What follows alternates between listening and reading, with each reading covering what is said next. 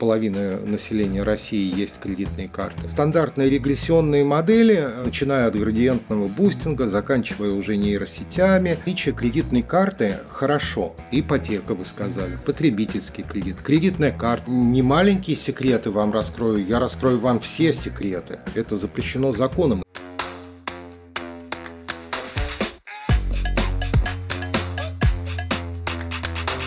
Итак, всем привет, с вами очередной выпуск Котелов подкаст, и сегодня у нас опять необычный гость.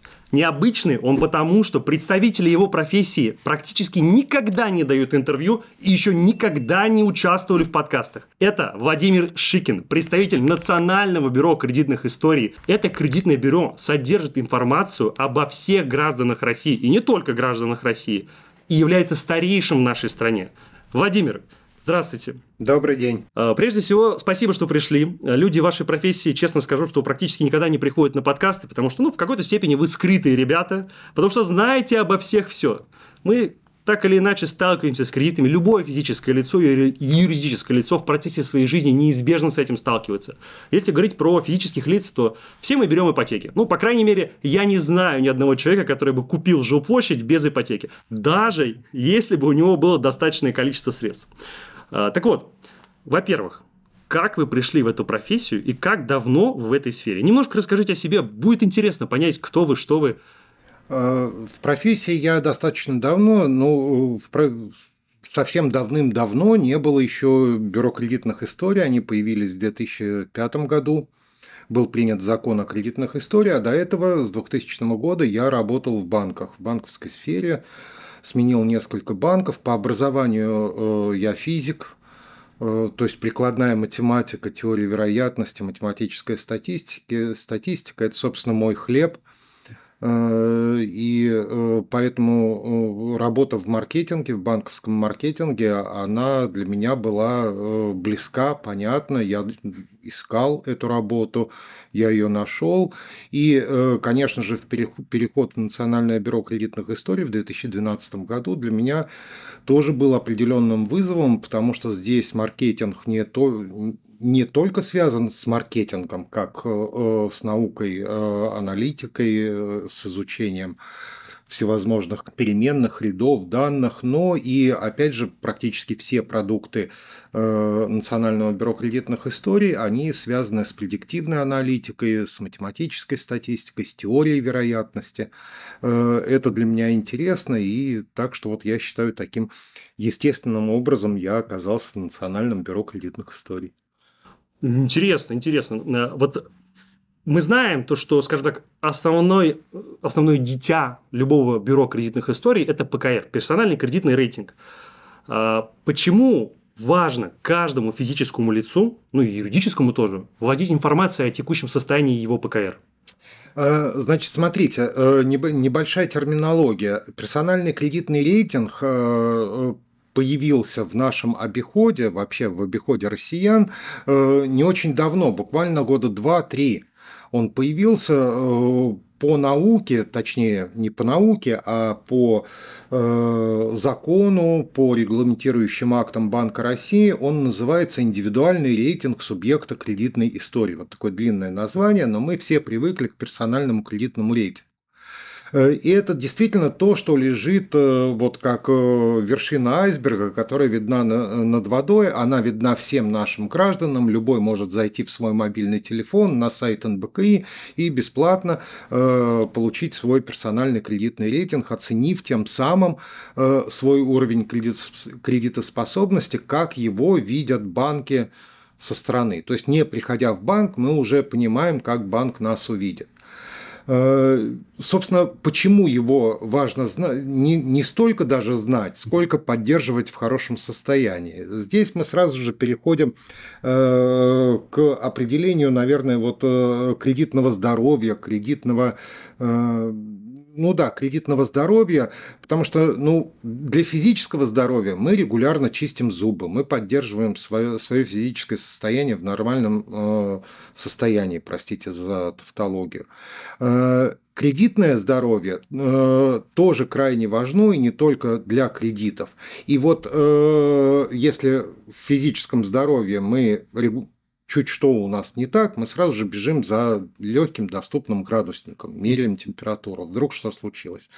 То же самое и в кредитном здоровье. Вот персональный кредитный рейтинг – это вот легко доступный, всем понятный градусник. Простой градусник у нас лежит – в нашей аптечке, я уверен, в, каждой семье в квартире лежит простой градусник. А персональный кредитный рейтинг также для каждого человека хранится э, в Национальном бюро кредитных историй. В любой момент мы открываем аптечку, заходим на сайт НБК и смотрим свою кредитную температуру, свой уровень кредитоспособности. А почему мы его смотрим? Э, это очень важно, потому что, э, не открою секрет Полишинеля, что ли, э, действительно получать кредиты россияне привыкли, в базе Национального бюро кредитных историй содержатся сведения о 100 миллионах россиян и более чем 2 миллионах корпораций, ну, корпоративных заемщиков.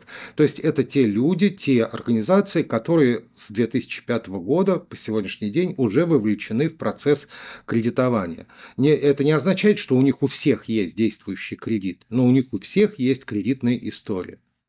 И э, вот все эти люди, э, они э, периодически заинтересованы в получении кредита. Ипотека, вы сказали, потребительский кредит, кредитная карта. Сейчас, э, наверное, у половины населения России есть кредитные карты. Мы все к этому привыкли. Э, кто-то пользуется лизинговыми продуктами.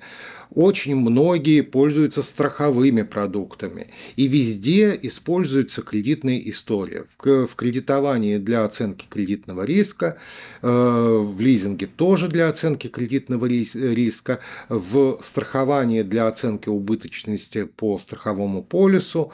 Э, многие работодатели проверяют персональный кредитный рейтинг э, соискателя, особенно на материально значимые, материально ответственные вакансии профессий, потому что э, есть четкая корреляция, есть понимание.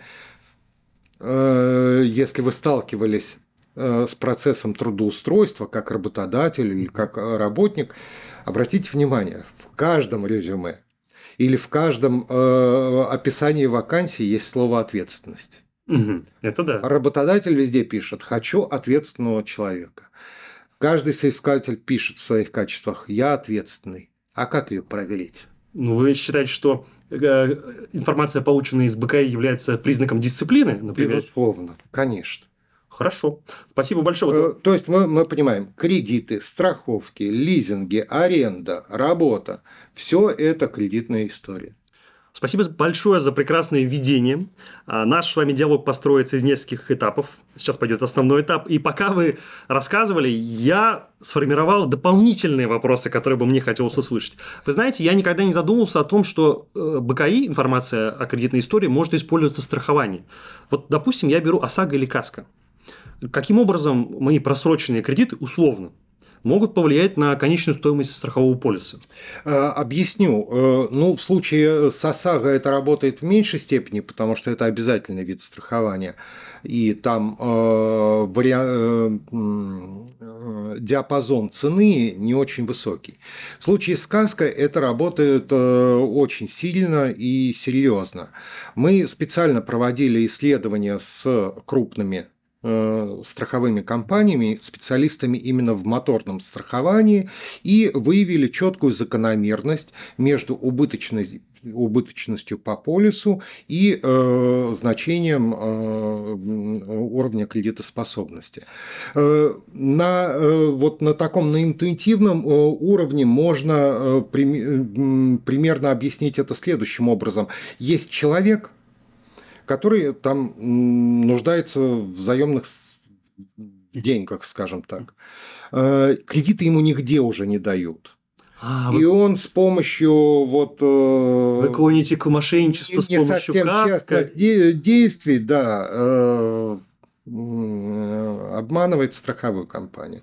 По, поэтому, конечно же, вот те, кто сейчас страхуется по КАСКО, они, наверное, обратили внимание, что страховая компания обязательно запрашивает согласие на получение кредитной истории. И э, недостаточное значение вот э, кредитного скоринга э, это э, либо очень высокая стоимость по каско будет, либо отказ э, от продажи этого полиса. Вы знаете, я об этом не задумывался. Итак, дорогие зрители, мы сейчас получили с вами инсайт. Если вы собираетесь приобретать каск для своего автомобиля, обязательно проверьте свой персональный кредитный рейтинг. Потому что я так понял, что просрочки по кредитам или большая долговая нагрузка могут увеличить стоимость конечного продукта, который вы получаете. Да. Это крутой инсайт, очень крутой. Я про него не знал. Я... Потом до меня дошло. Как бы это вообще ну, круто. Ну, я надеюсь, понятно. Да, да, да, да. То есть я потом так собрал картинку, мошенник, который, собственно говоря, денег нигде нет, банки не дают, возьму каско оформлю, потом буду прогонять убыточные. Это как иллюстрация. Но действительно, вот э, когда мы говорим о, все, о всем диапазоне клиентов страховых компаний, о всем диапазоне вот э, субъектов кредитных историй в базе НБКИ, мы, мы же математики. Э, мы же проверяем на корреляцию. Э, как строятся вот такие... Это, это тоже определенный предиктивный фактор, прогнозный фактор, значение вот э, скоринга, значение персонального кредитного рейтинга. Мы э, берем и просто вот ранжируем по скорингу и тех клиентов, которые уже получили каско, и сопоставляем э, э, на дату получения каска мы выставляем этот рейтинг и сопоставляем с убыточностью по уже известной убыточностью по полису. Это называется ретро-тест, это достаточно стандартная процедура в э, построении скоринговых моделей, в оценке их эффективности, предиктивной силы. И такая корреляция ну, во-первых, конечно же, как мы видим, простую корреляцию, но этого недостаточно. Мы еще должны оценить прогнозную силу. Э, прогнозная сила вот скоринговой модели обычно измеряется в индексе Gini. Э, такой был итальянский математик. Э, это... Так, можно в двух словах, что такое индекс Gini? Э, это уровень дискриминации. Я попробую, ну, в двух словах сложно. Э, э, это индекс, который показывает, насколько хорошо скоринговая модель разделяет нашу популяцию. По половому, возрастному и иному По-любому. Индексом Джини очень часто пользуются социологи для оценки уровня дискриминации в обществе. Это общепринятый вообще термин. Чем больше индекс Джини, тем э, в стране э, больше экстра рич и экстра пур. Э, ну, мега богатых и мега бедных. Да, совершенно верно. Это плохо для современного, считается плохим коэффициентом для современного общества, э, для современного общества. А в предиктивной аналитике э, наоборот, чем выше э, индекс Gini у скоринговой модели, тем она считается лучше, ну, она и действительно... Больше лучше, диапазон захватывает. Она лучше разделяет. Условно говоря, взяв 10% от ранжированных членов популяции, нужной нам, мы в эти 10% получаем 80% или 90% плохих. Угу. В следующих 10% мы получаем э, уже не 80, а 60%. А, а в верхних диапазонах э, мы уже получаем близкое к нулю количество плохих. Еще один важный вопрос. На основании вашего вступления я думаю, это очень полезная информация для всех наших зрителей. Вы уточнили, что работодатели используют э, информацию из БКИ при принятии решения о приеме на работу. Можете ли вы привести какие-то кейсы, примеры, когда, допустим, информация из вашей э, бюро кредитных историй оказала влияние, что человека не взяли на работу? Э, не приведу таких примеров, потому что информация из ну, по нашему трудовому кодексу, информация из э, бюро кредитных историй не может служить основанием для э, отказа. Да, для решения работодателя о приеме или, или об отказе. Но э, опять же обращусь к элементарной логике. Э, как работодатели смотрят на э, кредитную историю, потому что у них есть всегда выбор, особенно на э, позицию дорогостоящую, там, главный бухгалтер, финансовый директор. Если человек который будет управлять финансами или частью финансов, или какими-то материальными активами моей компании, не может нормально разобраться со своими личными финансами, допускает просрочки, э, ведет э, чрезмерно активную, агрессивную, авантюрную, собственную кредитную активность политику, то что, как я ему доверю корпоративные финансы? Это э, в какой-то степени... И, или, например, я принимаю на работу человека с окладом 100 рублей. Угу. Я смотрю по кредитной истории, а он в месяц по своим обязательствам должен платить 150. Что этот человек будет делать? Э, подрабатывать на стороне, э, либо воровать у компании. Это вы сказали. Э, это понижающие факторы. Есть и повышающие шансы факторы. Ну, тут опять же это не знаю, хорошо это плохо, не буду давать оценку. Приходят два человека на позицию. Я вижу, что у одного есть ипотека. Mm, удерживающий фактор. Он не будет э, вот так вот просто уходить и, э, в поисках другой работы. Он э, более стабилен, он заинтересован в стабильности, а это и мне нужно как работодателя.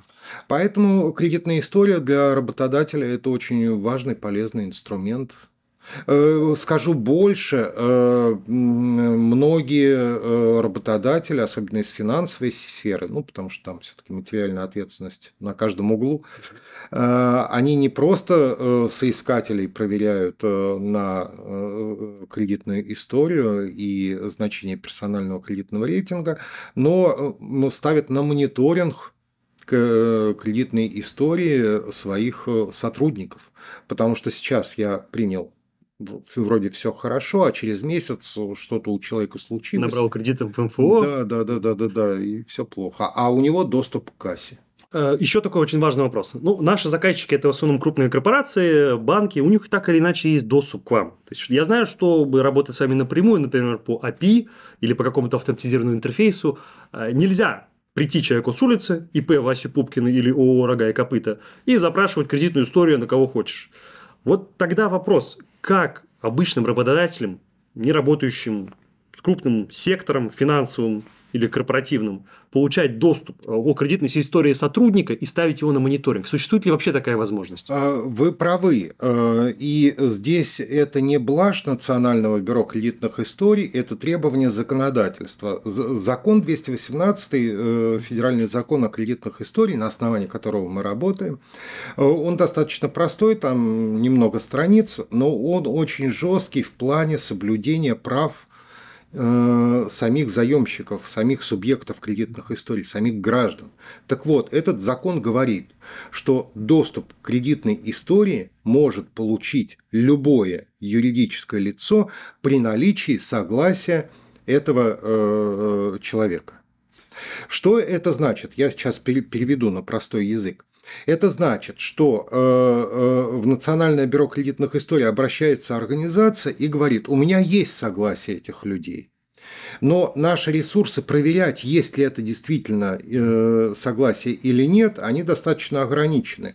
Поэтому мы э, таких вот потенциальных пользователей в терминологии закона э, должны проверить, какая у них система доступа к этой информации, возможно ли утечки информации, как налажена корпоративная культура работы с данными. То есть полноценный комплайнс-контроль проходит mm-hmm. такая организация. И, как правило, крупные организации, да, получают доступ. Ну, не говоря уже про банки, потому что в банках есть еще дополнительный контролер. ЦБ. Э, в, в этом плане э, ЦБ, Банк России, он помогает, потому что э, в каждую проверку территориального органа Банка России обязательно входит проверка соблюдения 218 федерального закона. Как как этот банк передает данные в Национальное бюро кредитных историй и как он запрашивает. А они просто смотрят, вот запросили миллион кредитных отчетов, покажите миллион согласий. Угу. А они должны быть зафиксированы. Мы с вами услышали, что любое, любое юридическое лицо при наличии а, определенных технических факторов, то есть НБКИ проверяет, кому отдает информацию, может получить доступ к кредитной истории физического лица при наличии согласия. В основном, конечно, это банки, микрофинансовые организации и организации, взаимодействующие в области финансов. Находящиеся под регулированием Банка России. Вот. Получается, что ИП Вася Пупкин или ООО «Рога и копыта» с численностью со штатной в 5 человек технически как бы не хотели получить доступа не могут. И единственная возможность у них – это просить своего сотрудника предоставить отчет из НБКИ, подписанный вашей электронной цифровой подписью. Или э, сейчас получить свою кредитную историю можно в своем телефоне через мобильное приложение НБКИ. Вот э, э, вы работодатель, я прихожу к вам на работу, вы меня просите э, кредитную историю, я прям при вас захожу в приложение НБКИ, открываю свою кредитную историю, вот смотрите.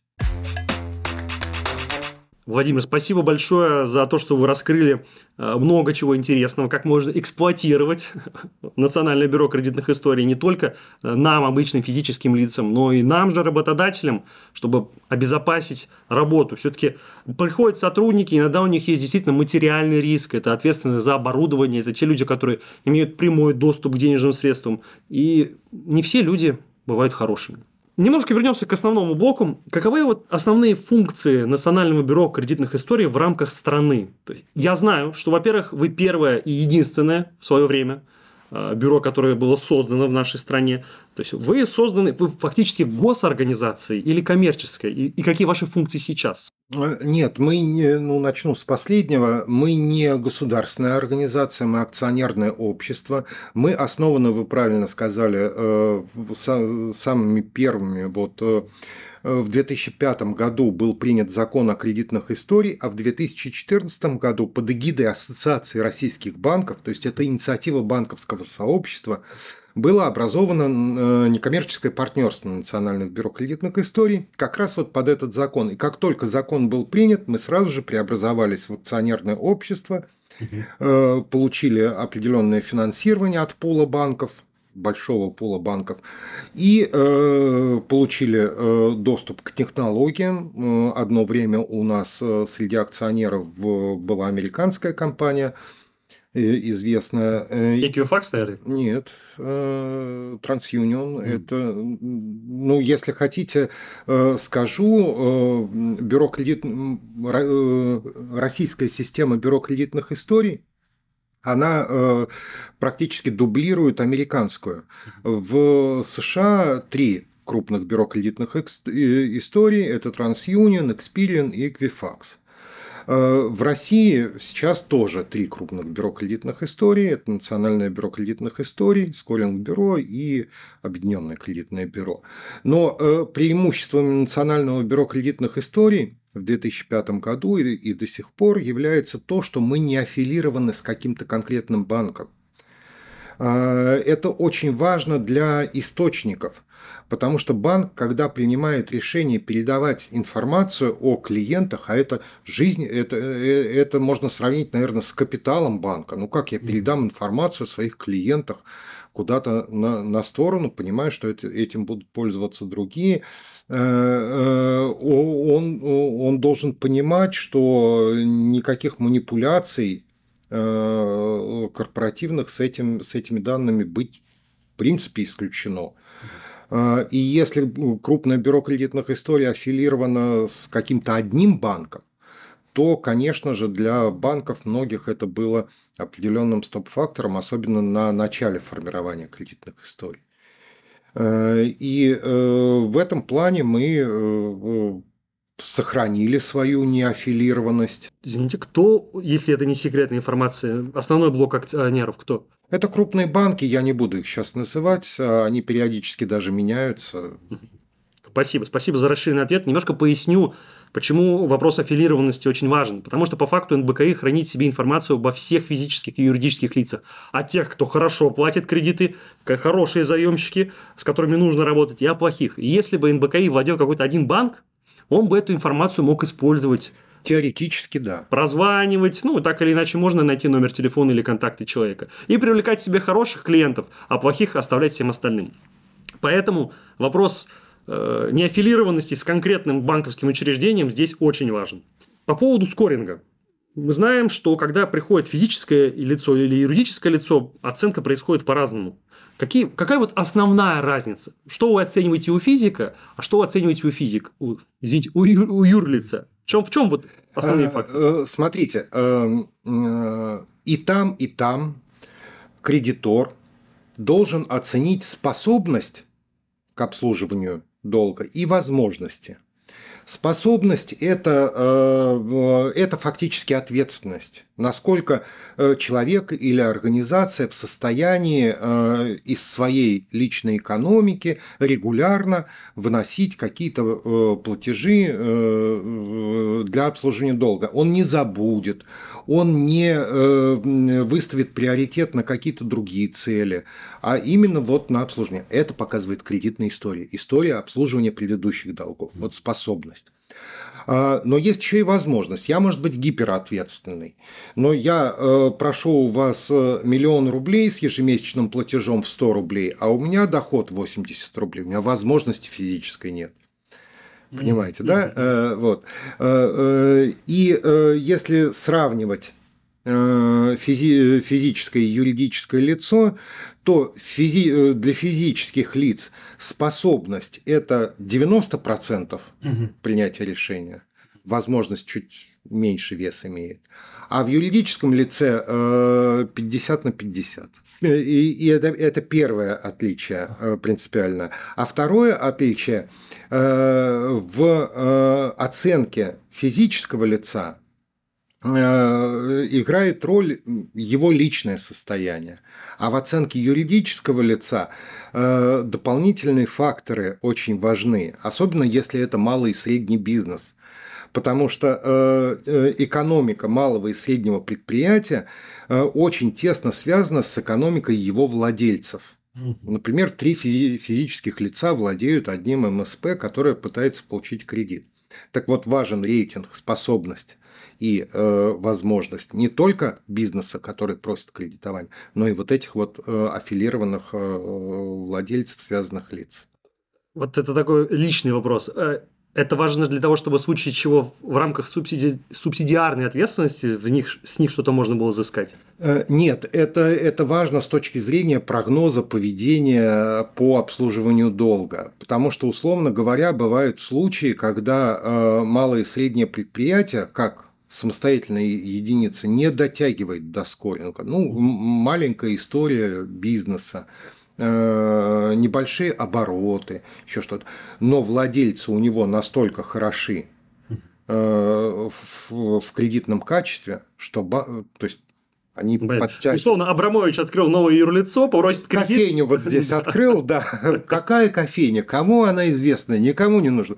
Но у него владелец Абрамович. Да, я, я понял. Ну, э, мы сейчас утрируем, но примерно мысль такая. Э, отлично. Господа, важный инсайт, то, что, опять-таки, наличие вашей долговой нагрузки сильно влияет на потенциально выдаваемые новые кредиты. Это особенно актуально для тех, кто собирается брать ипотеку.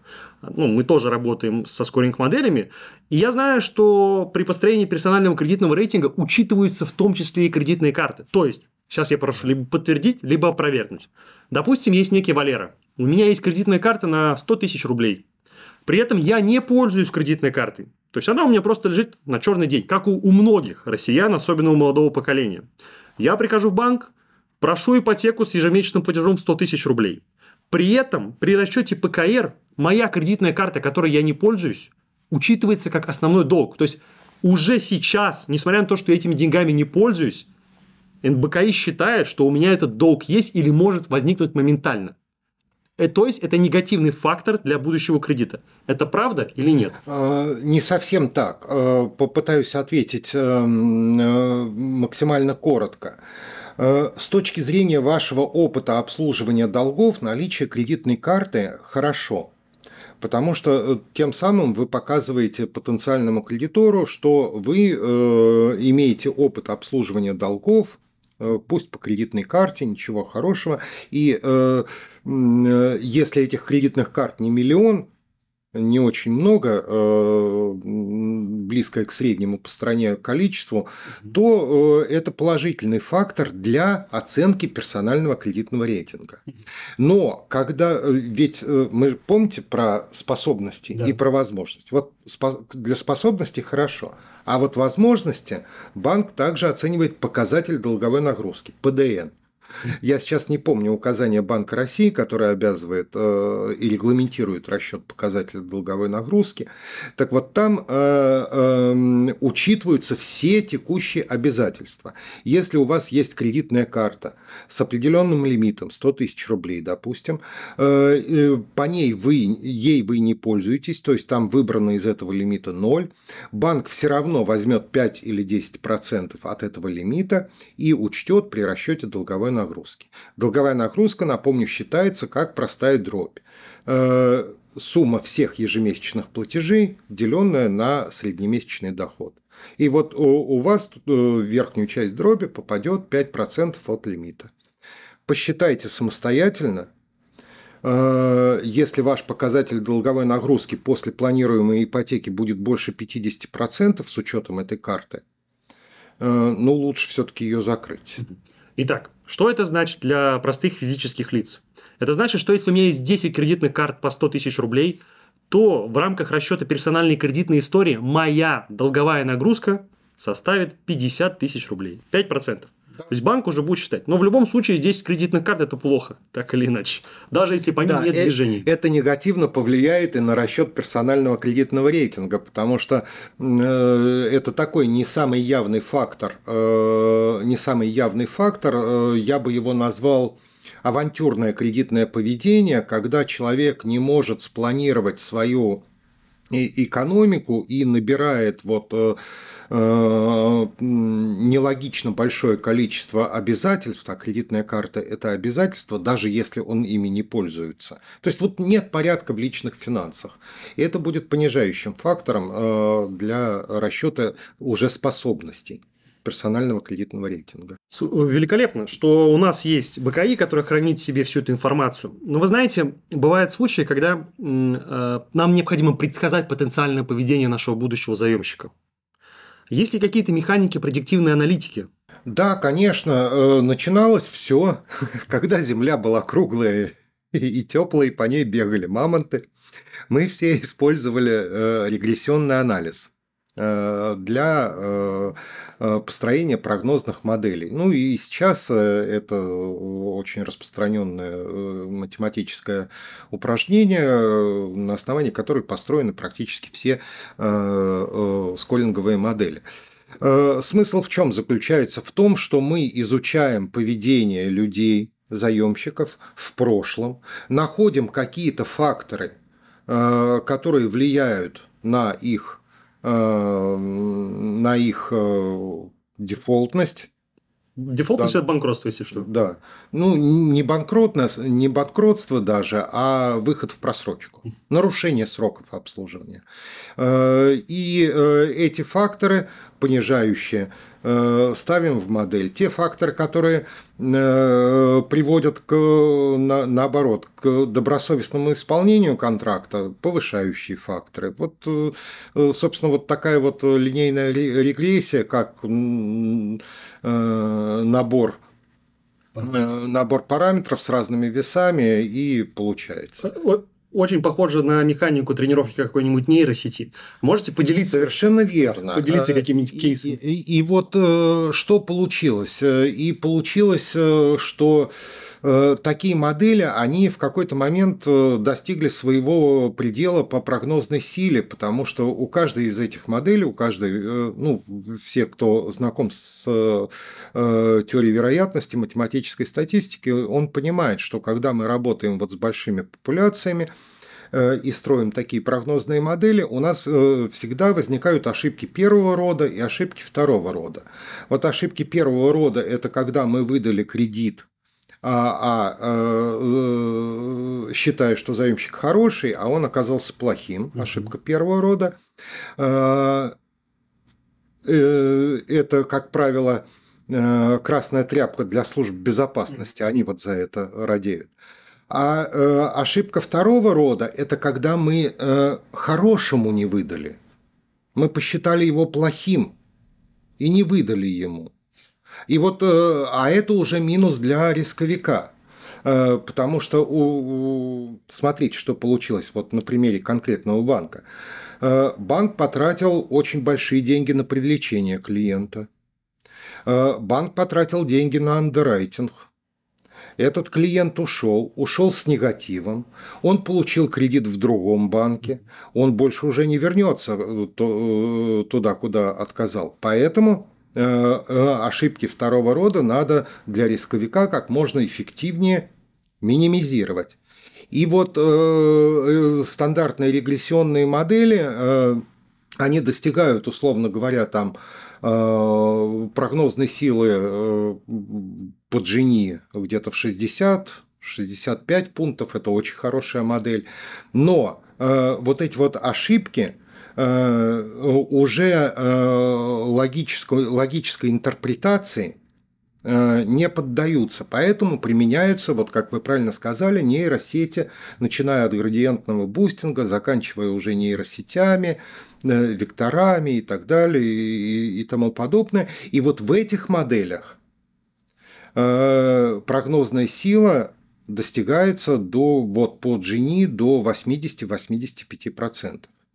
Э, минус э, такого подхода, э, он заключается в том, что если с классической регрессией, она еще называется интерпретируемая модель, все понятно, понятно, какие предикторы взяты, примерно понятна логика их влияния, на конечный результат, то в неинтерпретируемой модели Почему так посчиталось? Э, почему вот 100 э, миллионов факторов взято?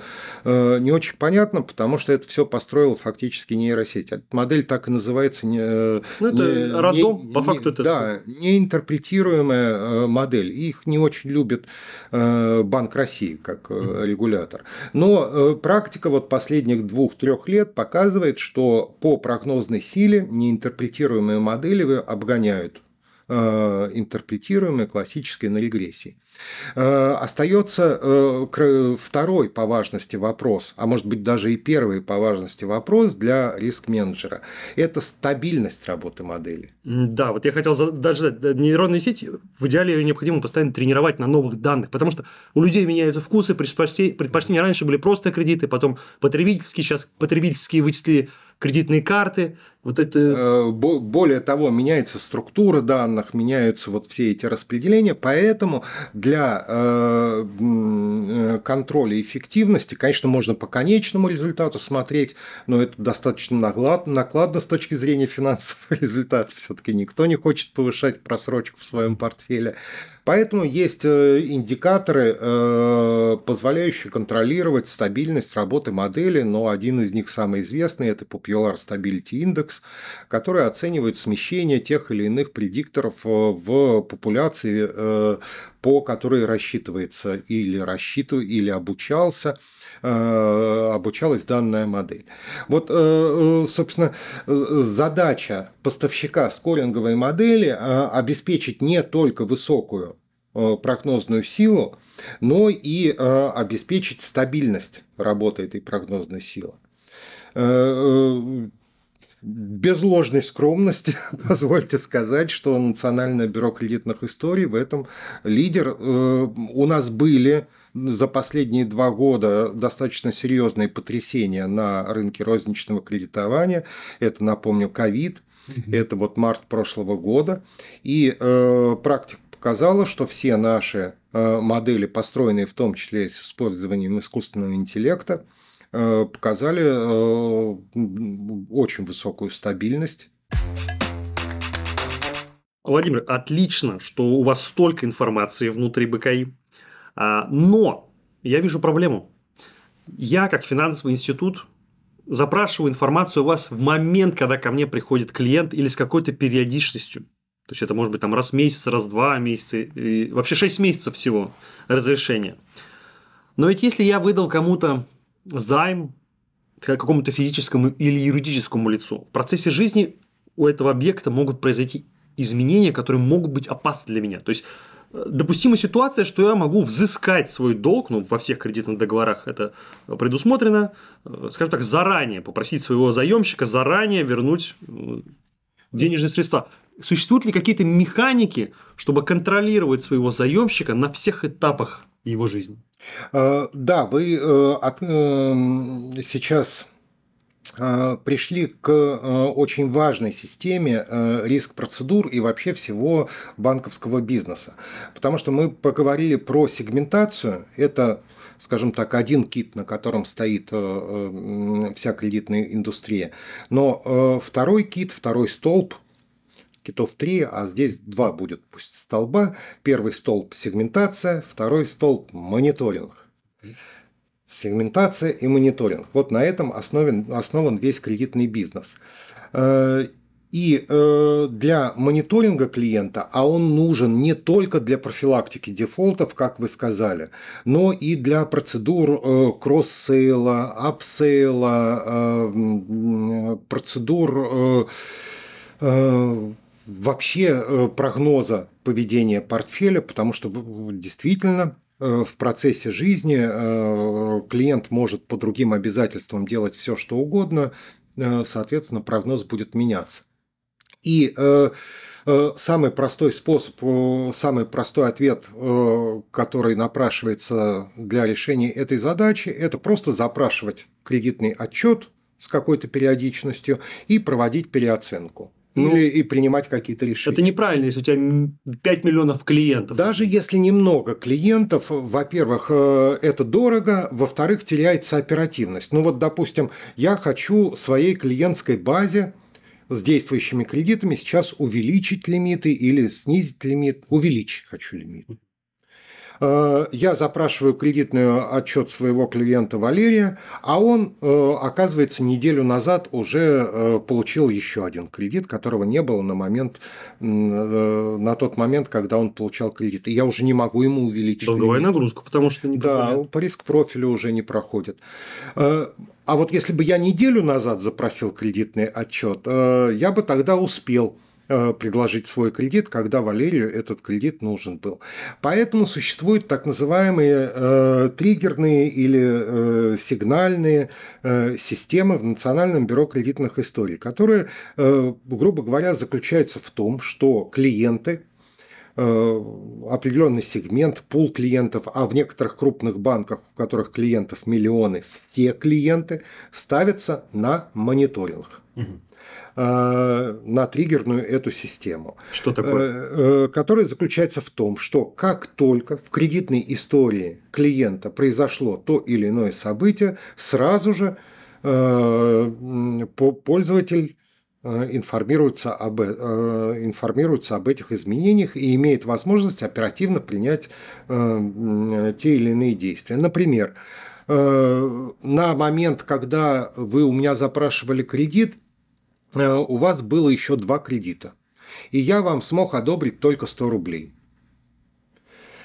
Но э, в какой-то момент вы один кредит закрыли, у вас, соответственно, долговая нагрузка резко снизилась. И я имею возможность вам предложить еще один кредит. Э, и я его вам предлагаю. И действительно, вот это один из триггеров, один из сигналов закрытия одного кредита. Э, при этом э, понятно, что таким образом я имею возможность мониторить только тех клиентов, э, в отношении которых у меня есть согласие. То есть в данном случае у меня есть кредитный договор с вами. Но что делать в отношении вкладчиков, либо других клиентов, которые давно уже спящих клиентов, в отношении которых у меня согласия нет. Тогда я могу использовать триггерную систему, основанную на информационной части кредитной истории, доступ к которой возможен без согласия по 218 федеральному закону. Тогда я получаю несколько другие триггеры, сигналы, э, но которые тоже имеют предиктивную силу. Э, например, информацию о том, э, о поданных клиентам заявках на получение кредита или о, э, дефолтности, о дефолтности да, совершенно верно. Э, таким образом, вот, например, я получил, э, у меня стоит задача взять спящую базу и предложить им кредитную карту. Ну, кредитную карту. Но я звоню всем подряд – и э, в этот список звонков попадает в том числе заемщик, который накануне вышел в дефолт по другому кредиту в другом банке. Э, я стопроцентно получу э, минус по этому своему действию, потратив деньги, потратив силы и так далее и тому подобное, потому что по рискам этот человек уже не пройдет. А если я получу этот сигнал, я из списка обзвона этого человека автоматически уберу. Э, или, например, я э, звоню вам, как вот в этом примере, который мы рассматривали, а вы неделю назад уже э, подавали заявку на кредит и уже реализовали свою потребность. Но если я, получив информацию о том, что вы подали заявку, именно сейчас позвоню вам, то есть раньше, перенеся вас в список обзвона вперед, то у меня больше шансов на то, что я получу положительный результат. А подскажите, пожалуйста, вот этот механизм, это какое-то автоматизированное API, куда банки и финансовые институты могут подключиться? Или же это ручной механизм, или это выгрузка Excel? Что у вас это? Что на выходе вы даете? На выходе мы выдаем XML-файл, который автом... должен автоматизироваться на стороне банка. То есть мы в этом плане ничего не автоматизируем. Мы в этом плане выдаем XML-файл, и вот задача как раз э, банка, их две. Первая техническая – это э, обработать вот этот XML-файл, Э, и вторая, аналитическая, это среди сработавших сигналов выбрать э, сигналы с ранжирующей способностью. Ну вот, например, э, закрытие старого кредита интерпретируем как снижение долговой нагрузки и интерпретируем в действие предложение нового кредита, если это не дефолтник. То есть алгоритмизировать конкретные действия. Что делать с этой информацией потом? Да. А, где можно погуглить, посмотреть нашим коллегам? Это на, сайте, на официальном сайте есть эта информация? Да, это есть на официальном сайте, но э, в, в качестве э, простого примера, как работает такая система, можно как физическое лицо сейчас подписаться на э, сервис для физических лиц защита от мошенничества, это тоже триггерная своеобразная система, и посмотреть, как это работает на примере одного человека. Напомню, что этот сервис заключается в том, что когда в э, личной кредитной истории человека появляется запись о поданной заявке или выданном кредите или о смене паспорта, то этот сигнал сразу же в виде смс поступает э, на мобильный телефон человека. Насколько высокая скорость? Условно, я сегодня подал заявку в кредит, вернее, закрыл кредит в зеленом банке, насколько оперативно появляется информация у вас и насколько оперативно вы уведомляете своих э, партнеров-клиентов? Уведомляем мы э, в стандартном э, сигнальном кредитном отчете раз в сутки. Но здесь проблема заключается вот в чем. Э, информацию в кредитную историю о том или ином действии кредитор имеет возможность передавать в кредитную историю на интервале до трех дней. Угу. То есть действительно проблема. Э, условно, при этом практика в разных банках различается. Некоторые банки, которые интегрированы с НБКИ очень плотно, они в режиме реального времени передают информацию в НБК. И некоторые действительно там раз в сутки, раз в двое суток передают эту информацию. Ну, то есть, возможно э, запоздание вот на, до трех дней.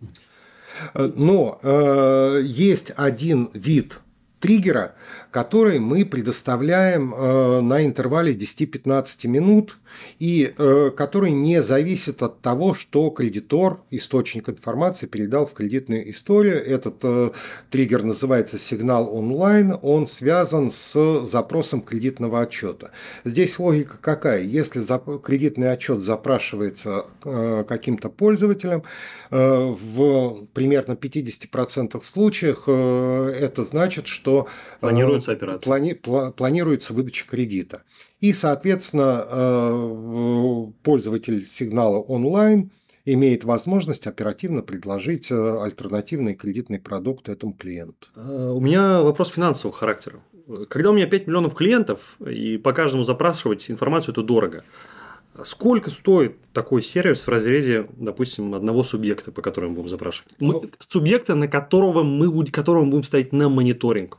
Э, очень правильный вопрос. Э, отвечу, постараюсь ответить очень э, просто. Если ну, а, опять же, это не точно, не точная цена, но вот, допустим, пользователь платит за э, получение в силу того, сколько он запрашивает, в силу того, сколько он передает, допустим, для него цена кредитного отчета 10 рублей за единицу. Угу. Поставить на сигнал одного клиента стоит в 10 раз дешевле. То есть, можно вопрос? Один рубль. А вот этот один рубль, когда мы ставим на сигнал, это оплата за месяц, за неделю, за квартал, за год? За месяц. То есть э, в течение месяца, э, как только происходит э, изменение в кредитной истории, все вот эти триггеры, которые входят в сигнальный кредитный отчет, клиент получает, вне зависимости от того, сколько сработало. Тогда что, что, что я вижу? Я вижу, что поставив клиента на мониторинг, я потрачу столько же денег за 10 месяцев, сколько потрачу за один кредитный отчет. Совершенно верно. То есть э, э, постановка на сигнал равноценна 10 запросам кредитных отчетов. Простите, пожалуйста, что за благотворительность с вашей стороны? Э, это не благотворительность, это, это нормальный процесс. Мы исходим из того, что среднее время жизни клиента, кредита у клиента больше 6 месяцев – и все-таки для эффективного управления этим кредитом э, нужно больше 6 запросов кредитных, больше 10 кредитных отчетов э, э, этого клиента. Потому что первоначально сигнальные кредитные отчеты, вы правильно отметили, были разработаны для предотвращения дефолтов, для профилактики дефолтов.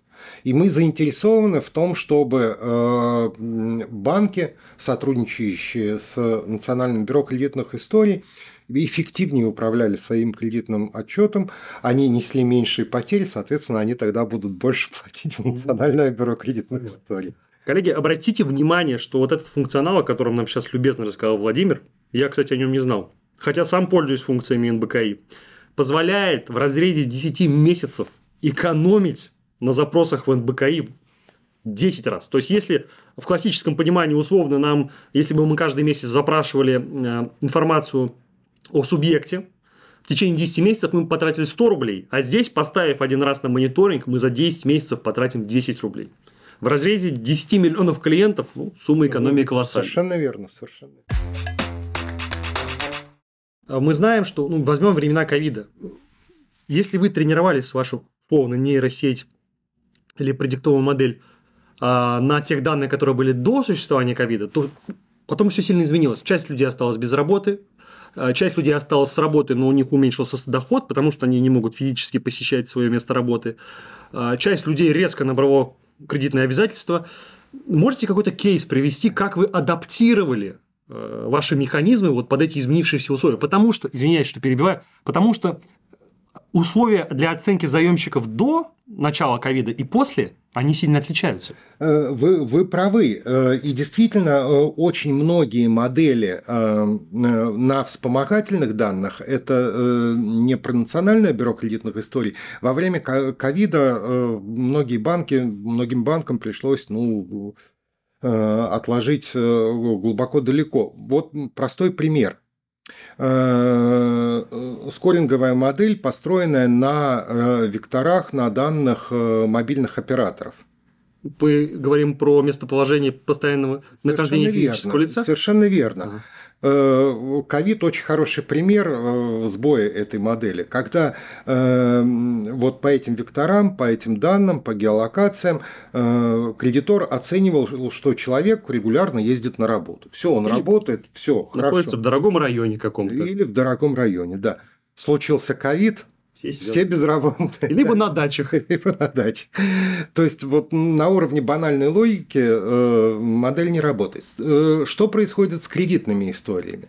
Э, мы делали такое упражнение. Мы брали нашу модель, брали тестовую популяцию, искусственно 10% увольняли угу. людей и смотрели, как работает модель. То есть это такое было кабинетное исследование. А, какие результаты а, получили?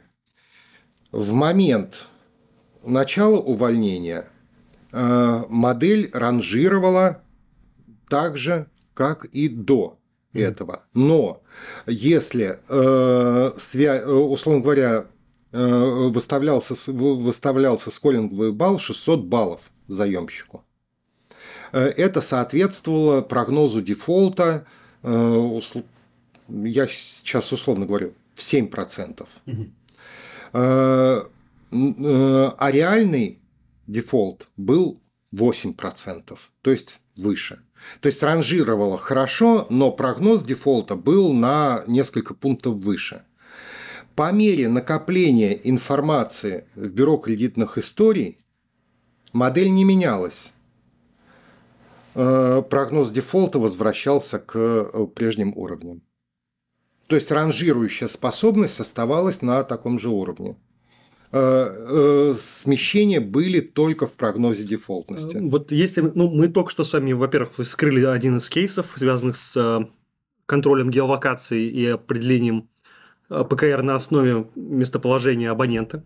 Мы знаем, что, скорее всего, у вас не одна модель, которая непосредственно предсказывает потенциальный ПКР. Сколько всего вы их используете? Сколько у вас? 6, 5, может быть, больше. И если не секрет, что еще помимо данных мобильных операторов вы получаете? Используете ли вы данные из э, организаций, занимающихся здравоохранением? Например, э, Получаете ли вы информацию о людей, у которых рак? Извините, пожалуйста, за такой нескромный вопрос.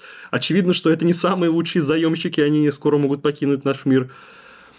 Или вы получаете информацию из э, ГАИ, с тех людей, которые регулярно получают штрафы, это тоже негативный фактор. Можете раскрыть маленькие секретики, если таковые есть? Я э, не маленькие секреты вам раскрою, я раскрою вам все секреты. И совершенно честно. И э, хотел бы, чтобы меня услышали совершенно четко. Э, в настоящий момент Национальное бюро кредитных историй все свои прогнозные модели э, строит исключительно на данных кредитных историй. Закон, э, технологии, практика нам не запрещают использовать дополнительные данные, в том числе и для расчета вот этого популярного персонального кредитного рейтинга. Но э, пока мы не нашли дополнительных данных, которые Э, были бы доступны, имели бы предиктивную силу, были легко э, интегрированы в расчет этих моделей. Пока только кредитные истории. Пример, который я приводил с мобильными операторами, Абстракт. взят, он не абстрактный, он взят из банковской практики. Ну, потому что мы общаемся с, с рисковиками практически в ежедневном, в ежеминутном режиме, и мы обсуждаем всевозможные проблемы, всевозможные кейсы. Это вот кейс из банковской практики. НБКИ к нему не имеет никакого отношения. Наоборот, тогда вот, э, когда это произошло, очень многие кредиторы и финансовые организации усилили свою активность по запросам скоринговых предиктивных моделей Национального бюро кредитных историй. Э, это первое. Второе. Э, Национальное бюро кредитных историй мы так же, как и банки, так же, как и другие финансовые организации. Мы работаем в э, российском юридическом поле. Поэтому, конечно же, э, мы не будем брать данные, которые запрещены законом. Вы приводили пример э, данные о здоровье. Это запрещено законом, и банки этого не используют. Если, они, если даже возникнет Э, ну, я как банковский бывший сотрудник, э, если бы такой даже риск возник, ну, это отзыв лицензии, ну, кто ну, на да. такой пойдет? Ну, знаете, ходят э, среди физических лиц такие слухи, поэтому многие не обращаются в медучреждение, когда у них что-то серьезное наступает. Поэтому обращайтесь. Это, это очень неправильно, конечно же. Банки, вы не представляете, контроль за деятельностью банков в Российской Федерации, он э, крайне э, тщательный, и в этом плане можно говорить спасибо э, Банку России, регулятору, мегарегулятору, как его называют, потому что, ну, посмотрите, у нас когда были последний раз проблемы э, с банками, отзывы, э, ну, ну такие проблемы, которые бы коснулись тысяч, не говоря уже про миллионов людей. Последнее, по-моему, открытие было, если не ошибаюсь. А какие там были проблемы? Лицензию не отозвали, ВТБ выкупил за 0,7% капитала. Ну, неважно, произошли какие-то корпоративные вещи, но на клиентах это не сказалось. Клиента открытия вкладчик точно так же имел доступ к своим деньгам. Заемщик точно так же обслуживал свои Ну, долги. Нам не стоит забывать то, что были года, когда каждую неделю по... у одного банка лишали лицензии. Так отзыв лицензии это как раз и был процесс оздоровления. Ну, подождите, а было у нас 2000 банков. Ну, ну, а как они получали прибыль? Э, Получали конечно. ли они вообще В прибыль? большинстве случаев это были обнальные конторы. Вот, как бы, э, по- решили по- по делу. Поэтому э, банковская система сейчас э, достаточно здорова, ну, в плане здоровья, Э, в плане повышения своих компетенций по работе с клиентами, я говорю как клиент банковской системы сейчас, я хотел бы, чтобы это качество работы повышалось. Там есть еще над чем работать.